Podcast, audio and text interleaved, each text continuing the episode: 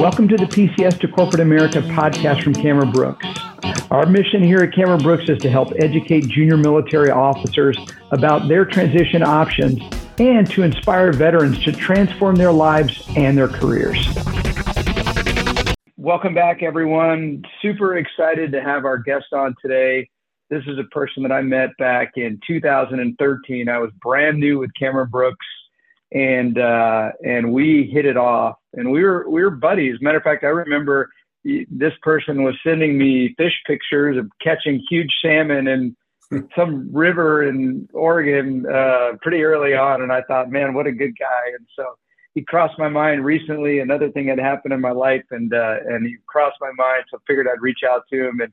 And here we are in a podcast. So I'm going to introduce Mike Shear to you. Mike came through this program in uh, January of 2014.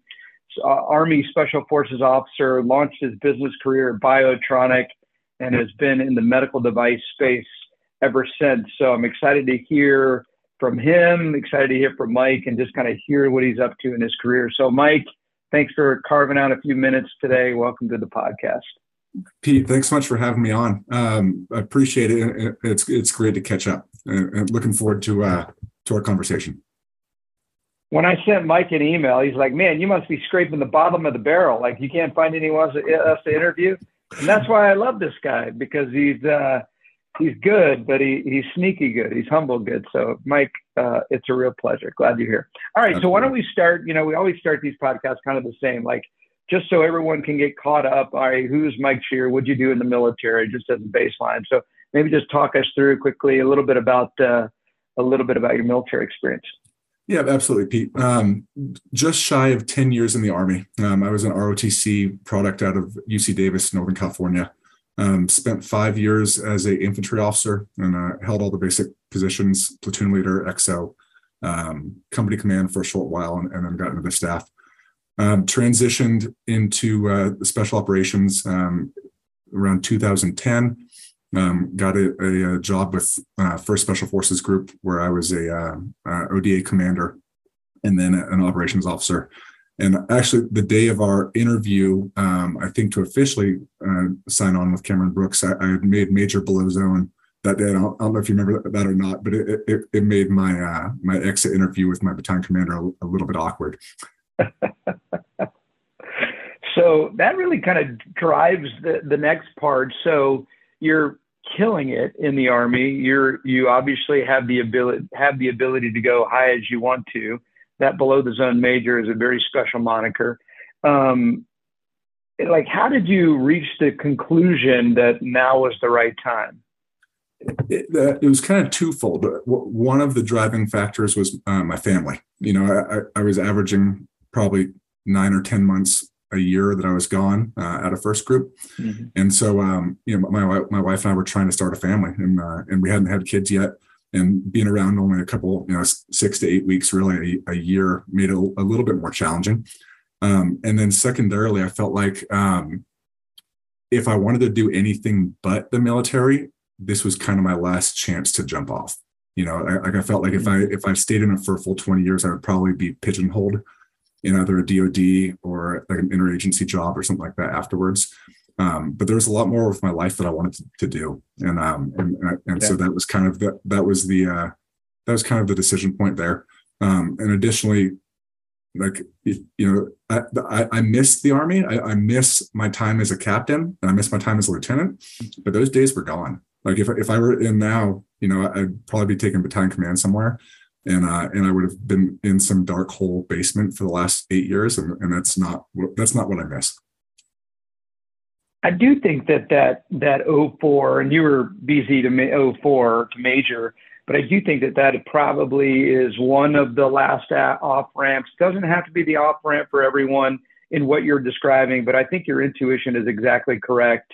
Unless, you know, I had a buddy of mine who I went to college with. He got out at 20 years, but he had a PhD in data science yeah. So he could take that to corporate America and do that. But I would say, you know, just kind of the normal, and not to say special operations is normal, but the normal kind of 04, 05, 06 track, and then yeah. getting out of the military pretty rarely leads to, okay, now let's go launch a career in business. So, um, And and if, and I had to look at this, so I didn't remember. But you have twins, right? Or you you had Correct. fresh baby twins when it when it was starting when you were getting out. Yeah, but as I was transitioning, my wife was pregnant with twin girls, and uh, and so that, yeah. that was uh, they were born in my first month on the job um, with with Biotronik, and then um, and, and we now have three girls. We've got we've got a um, my twins are okay. and uh, and we've got a four year old daughter as well. Okay, so you and I are in the same club. High five! Love that three yep. girl club. Love that. Um, I'm a little bit further along. So when they hit the 12 year mark, 13 yep. year mark, and they start to grow those little budding spines, yep. give me a call so I can we can talk through that a little bit. All right. Uh, so um, let's talk a little bit about why you chose Biotronik. So first of all, who who is Biotronik? What what does that company do? Yeah. Um, so Biotronik is a medical device manufacturer. Um, so they, they manufacture pacemakers and defibrillators, which are implantable cardiac devices. Um, that they, yeah it's a, a, kind of a pure play as far as uh, as far as invest well, they're private company. But like if you're looking at pr- public companies they make one thing and it's cardiac devices. And, uh, and and they're starting to slowly expand in that space now. Um, but uh, but I, I really enjoyed the medical aspect of my time in the army. You know like especially in special operations there's a lot of cross training a lot of interventional trauma type training and um, and application, you know, overseas. Um, so I liked that part of it, and and there was what drew me in particular to medical devices is I, I, I was a little bit still kind of like wanting to do good. You know, like I'd spent 10 years doing something that I thought was purposeful and patriotic and doing good things and not just being about like helping rich people get richer. And so that, that, that kind of drew me into the, the medical space where, where the job that I took with Biotronik was still patient facing. And so we were truly helping people and you can make a good, like a good living doing it. But there is that kind of twofold aspect where, you know, I want to provide for my family, but I want to feel good about what I'm doing as far as like helping people that need help, you know? And so, so that was kind of attractive to it.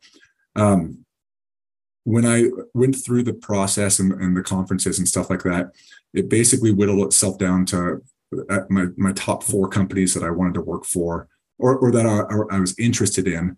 Um, three were in the medical device space, and one was in the financial market. And um, and and the the three were all, I mean, they're all very attractive. All had great managers that I was interviewing with. And um, and I think it was advice that that you or Joel or some someone gave me very early on is is location. Um, don't let location be a factor until it can be you know, and um and and really Biotronik offered me a job in California, and my wife was pregnant with twins. Her family and, and my parents were in California, and and like we didn't know how much I was me be working or how little I was me working, and um and that gave us a chance to be around family for support, which was really nice. Um, but that being said, you know, I, I think the piece of advice that you gave me that was the best was, um, you know, like don't let it be a factor until it can be you know and, and so i had four offers in hand and i was able to choose one based off of the territory I wanted to live in. So good. Um, one of the things I've heard about cardiac rhythm management sales, that's not my experience and background, but that it's super technical, lots of training, mm-hmm. lots of study. Was that easy? Was that hard? Was that intimidating? Tell me more about that yeah, it, it, it, it wasn't easy. Um, it took a lot of work, you know, and, and really the first six months um, in a, a, a, cardiac rhythm management or CRM company is a, like you're drinking from a fire hose. Like, like you're trying to learn like a crash course in cardiology as quickly as possible, you know? And so, so I, I was exposed to a lot of volume early on where I didn't really know what was going on. Um, but a lot of these companies have a pretty in-depth training program um, where I spent six weeks at the corporate office um, and not all not all at the same time, but it was uh, three two week courses where you'd come in and it would be you know eight to six um, right. study and training and testing, and, and if you if you failed a test twice, you were no longer employed. You know, so so it, it was pretty intensive in that perspective. But then once you kind of figure it out, um, then you just can keep getting better at it. You know, so so I, I think the that that's kind of a, one of one of the things that made me as a kind of mid-level military officer getting out is I'd had almost 10 years of just learning new stuff every two or three years, you know? So it wasn't really that intimidating. And I, I felt confident I could do it. Um, but it was, you know, it, it was a, a lot of learning to start off with. One of the things I hear all the time, not only on this podcast, but just talking to military officers who've gotten out, is is I've got to learn something new. And I like the way you just said that. I don't I, I say it a few different ways, but I like the way you said it in that man, I've just I've been learning, you know, like I mean, you get training in the military and then you go go do a job that you're really not trained for multiple mm-hmm. times. And so mm-hmm. yeah, that makes a lot of sense because because I remember my boss hired me and he's like, Oh, you obviously don't have any experience, but you don't do you work hard? I'm like, Yeah, I work hard. You follow direction. Yeah, I will follow direction. Can you learn? I'm like, Yeah, I can follow you're gonna be great here. So totally. Yeah. Um, yeah. I, and, and I want that to be an encouragement to those that are listening because um, because a lot of times I think people are intimidated. Well, I don't have a little bit of this experience or that experience, and, and I always say to people, well, it's not well if you they're not. That's why they're not coming to Cameron Brooks military officer. If they were, they wouldn't come to us. They don't have that experience. So I like the way you said that. One of the things that you know, some people know that this exists, but even today, when I told people where I started my career, medical device sales, like going into the OR, consulting the surgeons, um, they're like, oh, you can do that. I think most people don't realize there's other people walking around the OR other than doctors and nurses and, and such. Yep. And so, what was that? Can you give us a little bit of perspective? What's that? What was that like? I mean, Mike Shear, special operations, ODA commander. Now I'm walking into the OR mm-hmm. advising a surgeon on cardiac rhythm management. You know, yep. these guys, these men and women who have been through years and years of years of training and study and internships, et cetera. Like, uh, what was that like?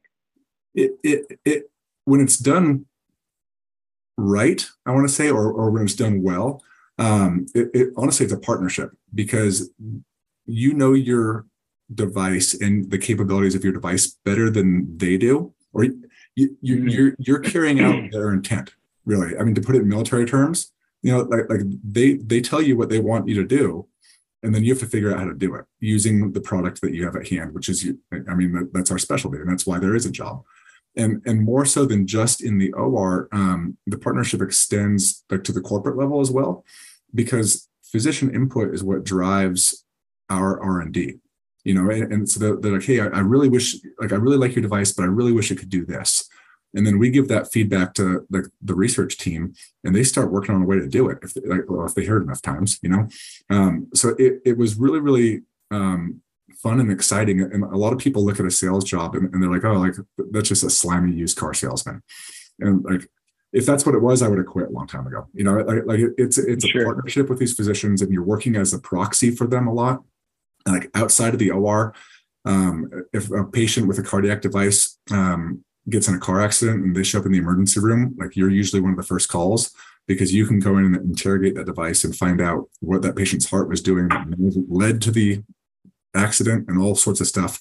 And um and, and so like I think when it's done properly, you're really you're a great asset for that physician as they treat patients.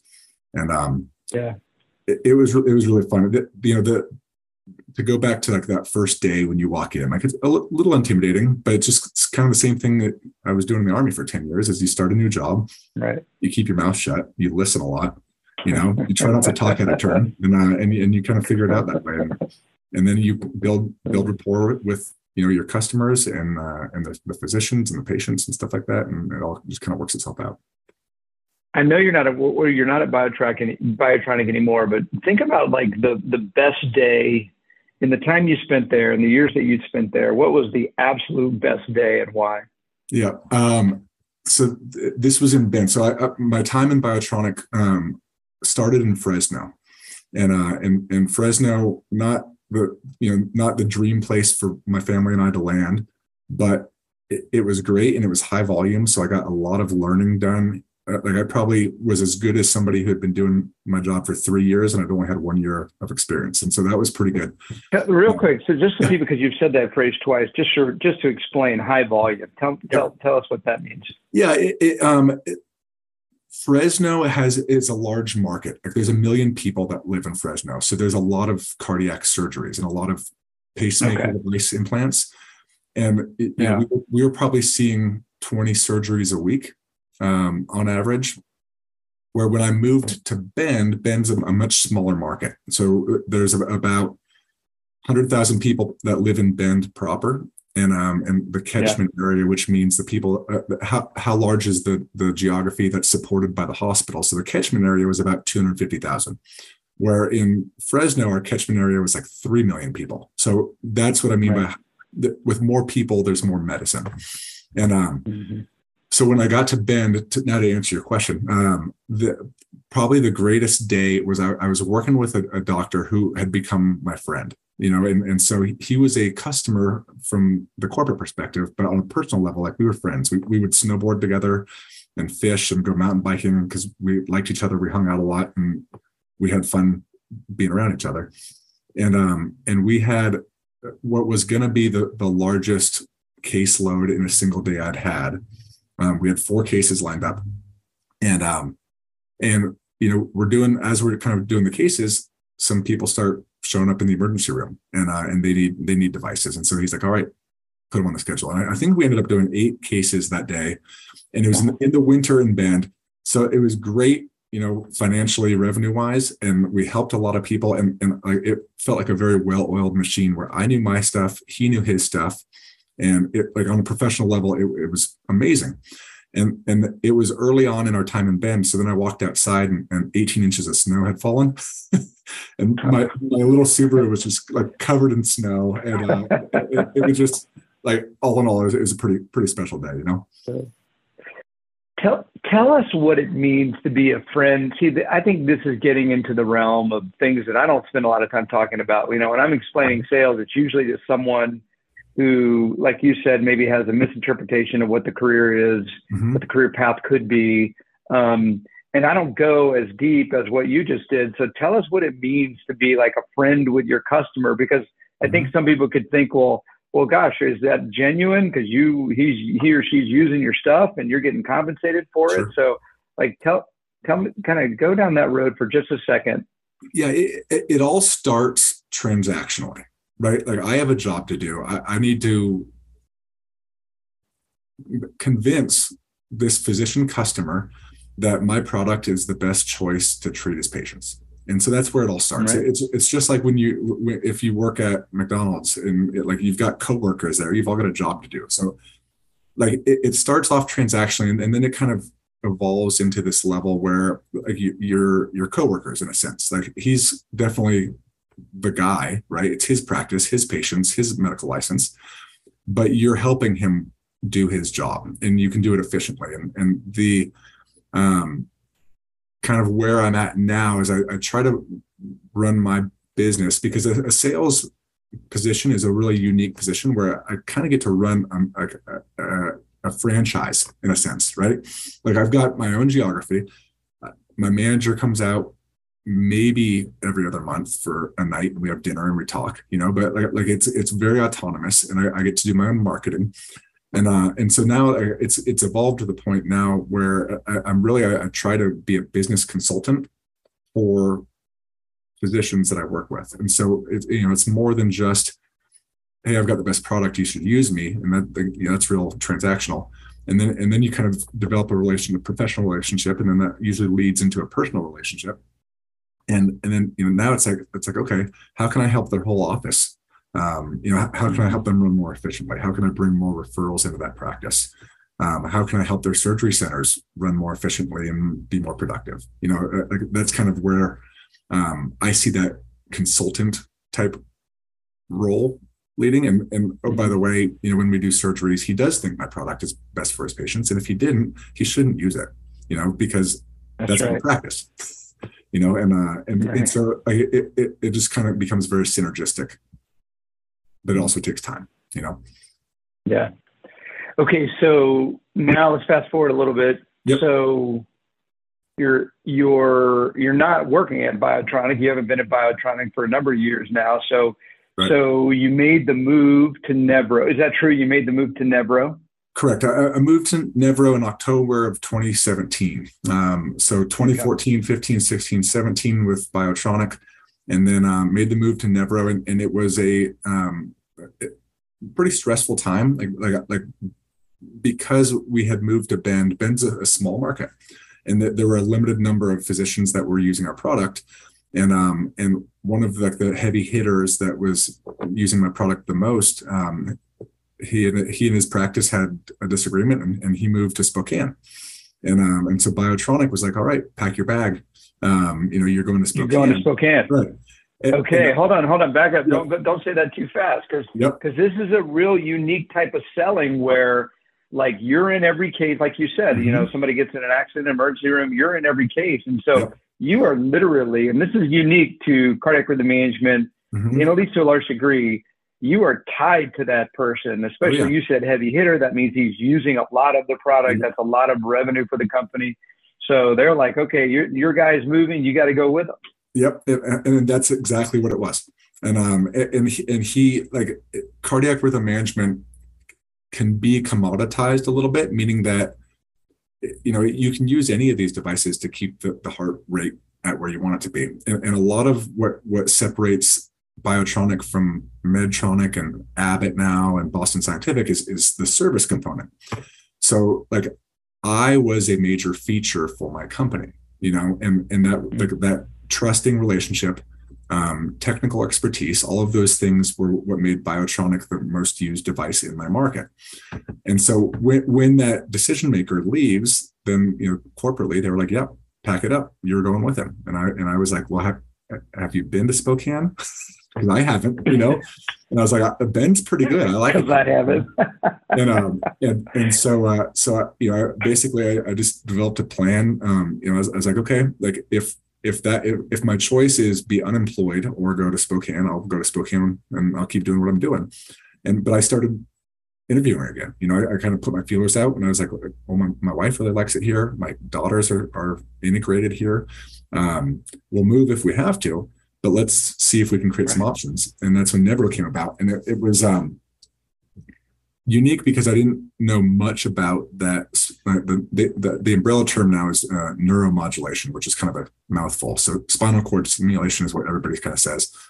Um, unique market, but totally different in a totally different industry within medicine, where I'd spent you know all of my time in the cardiac market i knew the cath lab i knew the cath lab staff i knew the physicians. Um, spinal cord stimulation is done as, is done in the operating room which is a totally different part of the hospital different administration different leaders different staff. And my you know the physicians that i work with are, are neurosurgeons now they're interventional pain specialists physiatry um, anesthesia pain and I didn't know any of those guys, you know. And so, so Nevro hiring me was kind of similar to Biotronik hiring me, where I didn't bring any revenue to the table on day one, you know. And I, I was like, well, I've got this track record where I can grow a market from zero to two and a half million. Um, I can learn anything, you know. So let's go back to school. I'll go back to corporate and do the training again, and and, and got to kind of start it from scratch again. And and Nevro had um really like, like it was about two years after launch and, and we got fda approval in 2015 and, and it hadn't really filtered that far into Bend yet. And so i kind of got to start from mm-hmm. scratch again and it, it was uh Nevro hired me as a associate sales representative so it was a, a major step down financially and um and re- responsibility wise and that, that just kind of you know six months later i was a sales representative and then a year later, I was a district sales manager, which is just a fancy way of saying sales representative again, you know? And then, um, with the option to expand. Right. Exactly. Which is what you're doing. Which is yeah. what I'm doing. And, well, and let's, so, let's, yeah. yeah go, go, ahead, go, ahead, go ahead. Well, I was going to say, so let's kind of vamp on that because that this kind of ties in. One of the things we've been doing is helping military officers see some of the kind of things to be focused on when you get out of the military. You know, I say this to people all the time, and Mike, even since you've gotten out, and I'm, you know, eight years is kind of a long time in that way, yeah. nine years. Um, I mean, I think this market, you know, this idea of the military officer transitioning has changed a lot, even in that mm-hmm. amount of time. And so I say this to people all the time: you don't need Cameron Brooks to go find a job because right. you really don't. I mean, find any old job in government or maybe in corporate America, whatever. Mm-hmm. But what we talk a lot about is doing this career search where you get to compare, like you said, you teed up, you had three or four med device, you had a financial, and you got to compare one to another and which one made sense. And ultimately, you made the choice based on how you made it. But yep. but ultimately, in that process, what you did is you went to work for a company and you put your nose to the grindstone. And mm-hmm. I remember actually having a conversation with you. You were probably a year in, maybe less than that, and it was a contract conversation as you were doing some renegotiating of, of how things were going to work at Biotronik. Um, but regardless, you built a track record that, you know, you didn't just walk into Nevro, but you just said, you know, I've got this track record of success. I've done it before. I can do it again. And, and obviously, you know, they, I don't think it was, I, I mean, I can't imagine your boss looks at you going, I don't get it. This doesn't, this is, this isn't going to work. Like you said, you didn't bring any business with you, but it had to be, in my opinion, at least, it was probably a pretty easy hire for him. Yep. Because of that track record. But yeah, tell me more. Yeah, it, it, I, I, was hired on on the initial phone call, and um, and, and it, it, you know, it was a um, it, it there there was some other advice I got at some point, um, but it, it, there was a, a, fine line between confidence and arrogance, right? And so in my head, I was confident. I was, like, I was like, well, yeah, look what I've done over the last three years. I took a, a, a market where Biotronik did very little in, and I turned it into the most productive territory in the state of Oregon and probably the Northwest, you know? And so, so I was like, so yeah, of course I can do it again, you know? and, uh, and, and, and it, it, you know, I was, I was like, well, how, he's like, how would you go about doing it? I was like, well, just like I did last time, you know, I'll keep my mouth shut. I'll learn as quickly as I can. Um, I'll be better at my job than anybody that I'm competing with. And like, I'm not going to burn bridges. Like I've, I've learned that, you know, in any job, if you burn bridges, you're not going to be that good at it, you know? And um, and so I was like, I'll keep all the options open and and I'll start working the periphery and then I'll start going after the like the whales. And um and I'll do it again. And he was like, okay. And I started, I, think I started 30, yeah, 30 days later. I, I gave a month notice, which apparently is too long. and uh and then I started and then I started uh on October 1st. Okay, so that that's so good. That's such a good story. Well, another thing, actually, there's so many so many things to pull out of that. Mm-hmm. Um, the next thing is like, okay, so you know the the corporate America broadly, Biotroniks specifically, but, but corporate America said we want you to move to Spokane. We, this is mm-hmm. where the business is going to take you, and mm-hmm. you got to choose. You could have moved, and you would have moved had you not found employment, right? You got to take totally. care of your family. Yep. Um, but you had a skill set such that when you got the interview with the hiring manager, he basically hired you on the spot. And I think that's a hard thing for people to appreciate.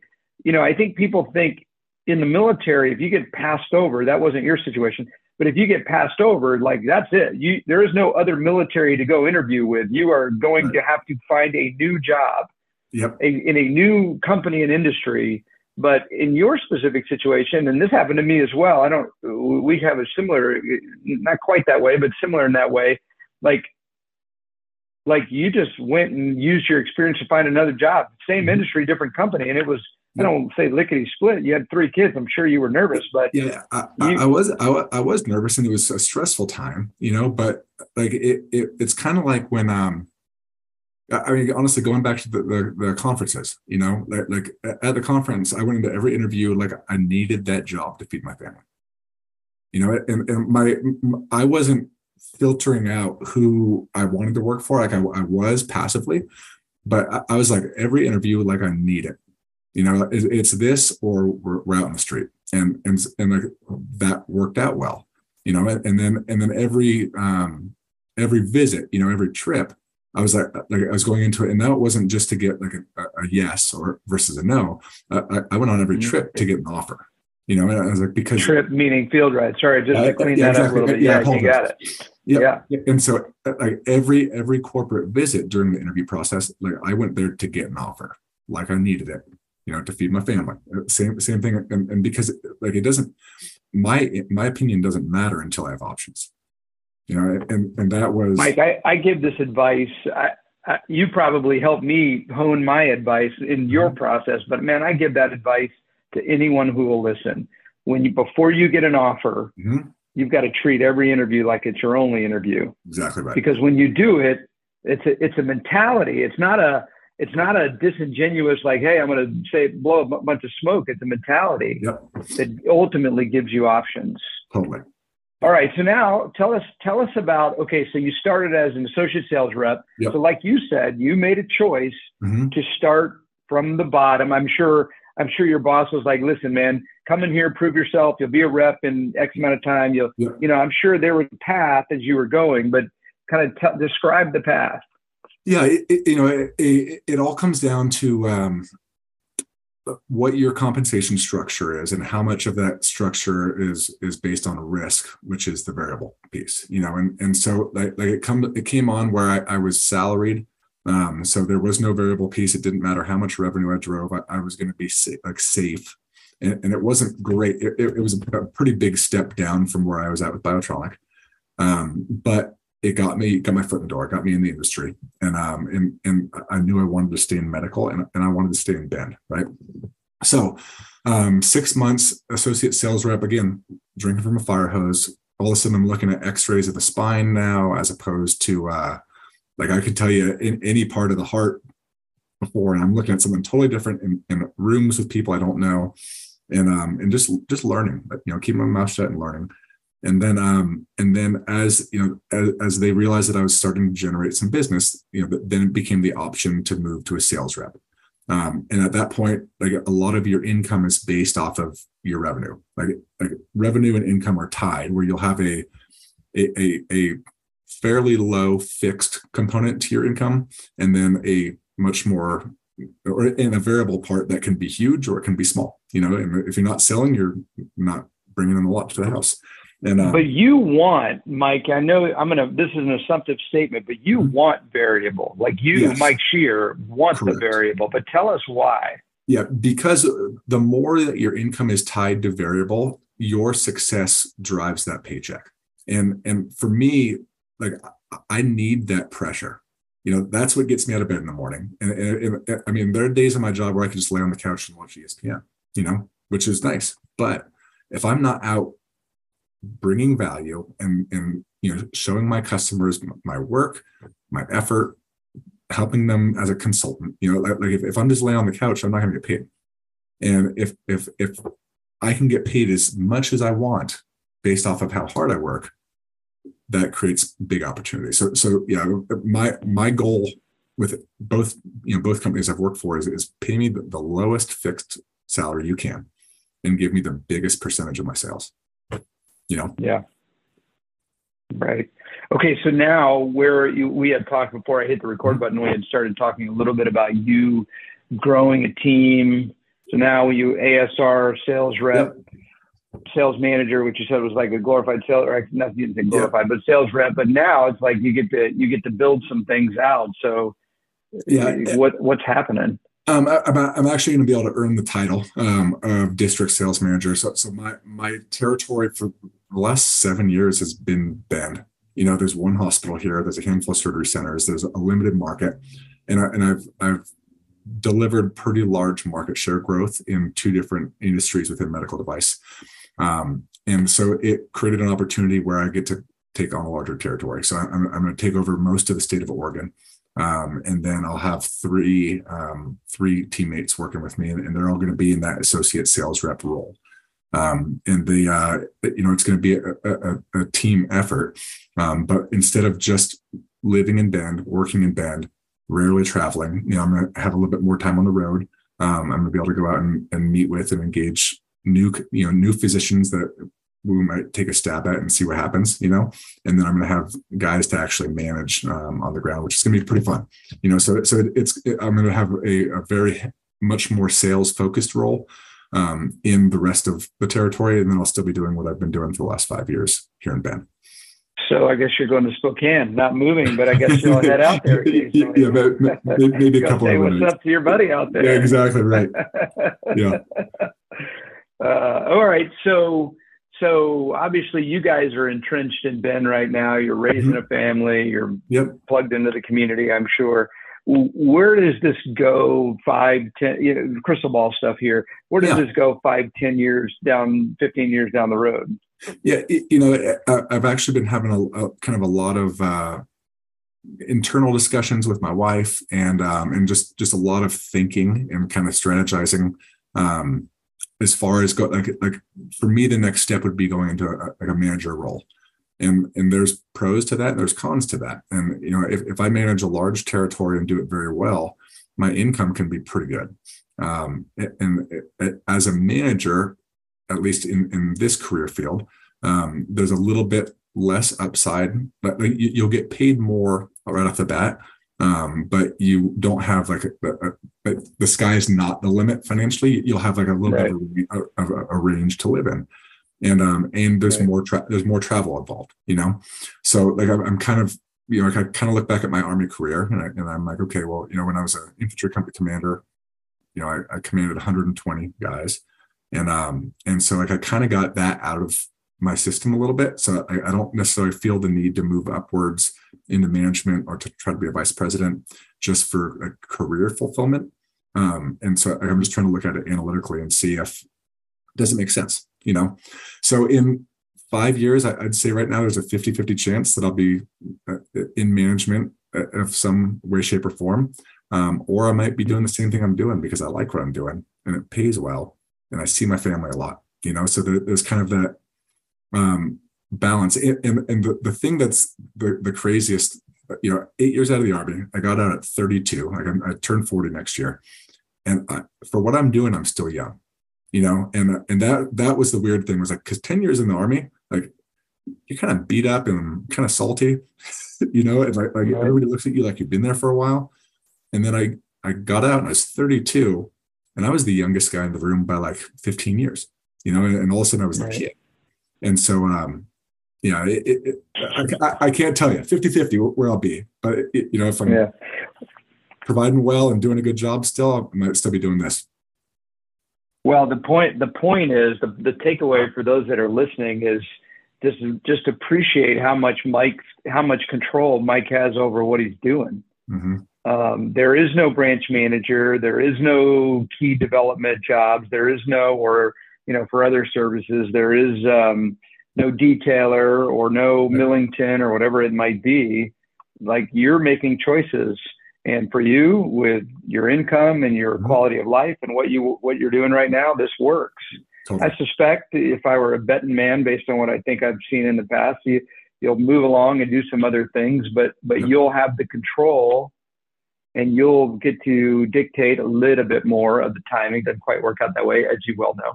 Um, but you at least have a little bit more control over the timing. But I think that's important for everyone to appreciate because because not everyone is you know trying to get to vice president in three years. Right. And Mike, you certainly have the ability to do whatever the heck you want to do, well, and you just get that. to make the choices. And that's um, and that's fun to watch. You, there's another guy I actually trained him when I was at Ethicon, so he's closer to my age than your age. A guy named Scott Sargent who is in Oklahoma City, and he did the exact same thing. He's like, "Why would I ever leave this?" Totally. And he was a he was a door kicker, man. He could have done anything. Yep. And so I just it, it brings encouragement, and I tell people about Scott all the time. So now I'm just going to point him to this podcast because the the amount of control that you have over your career is something one of the main reasons why people choose to get out of the military to begin with. Yep. So um so it's encouraging. Um all right, so I got a couple more questions. We're going to try to land the plane here. Yep. Um, knowing what you know now, what are what are some of the best things that you learned in the army? And maybe you've already said them to a degree, but what are some of the best things you've learned in the army that you've been able to to being able to apply that has allowed you to be as successful as you have been thus far in the companies that you work for? It, it, I, I, think the fundamentals all, st- all, all stay the same. You know, like if you take care of your people, your people will take care of the mission. You know, so like be good to people. You know, and especially it, it, it, could be sales, it could be finance, you could be in operations. Um, if you're not good to people, they're going to set you up to fail. You know, and and and so it's self-serving, and it's also just the right thing to do. And then it, you know the other thing is is like especially where I'm at now, I, I'm I'm very autonomous. Um, I, my manager lives in a different state you know, and um, and I talk to him when, when we need to. Like if I need something, I call him. If he needs something, he calls me. But it's not we don't have like a daily meeting, you know. And um, so that with autonomy, like doing the right thing is huge. And and if if you can do the right thing when nobody's looking, then like you're just take you're not doing it because you're afraid you're gonna get in trouble, but you're doing it because it's the right thing to do. And so like I would say those two things, which everybody learns in the military, right? Take care of people, they'll take right. care of the mission like do the right thing when nobody's looking like those apply your whole life you know and and i think that those things like you know i've, I've seen a lot of people get get in trouble with autonomy and um but if you prove your trustworthiness you'll be just fine you know yeah It's great. So good.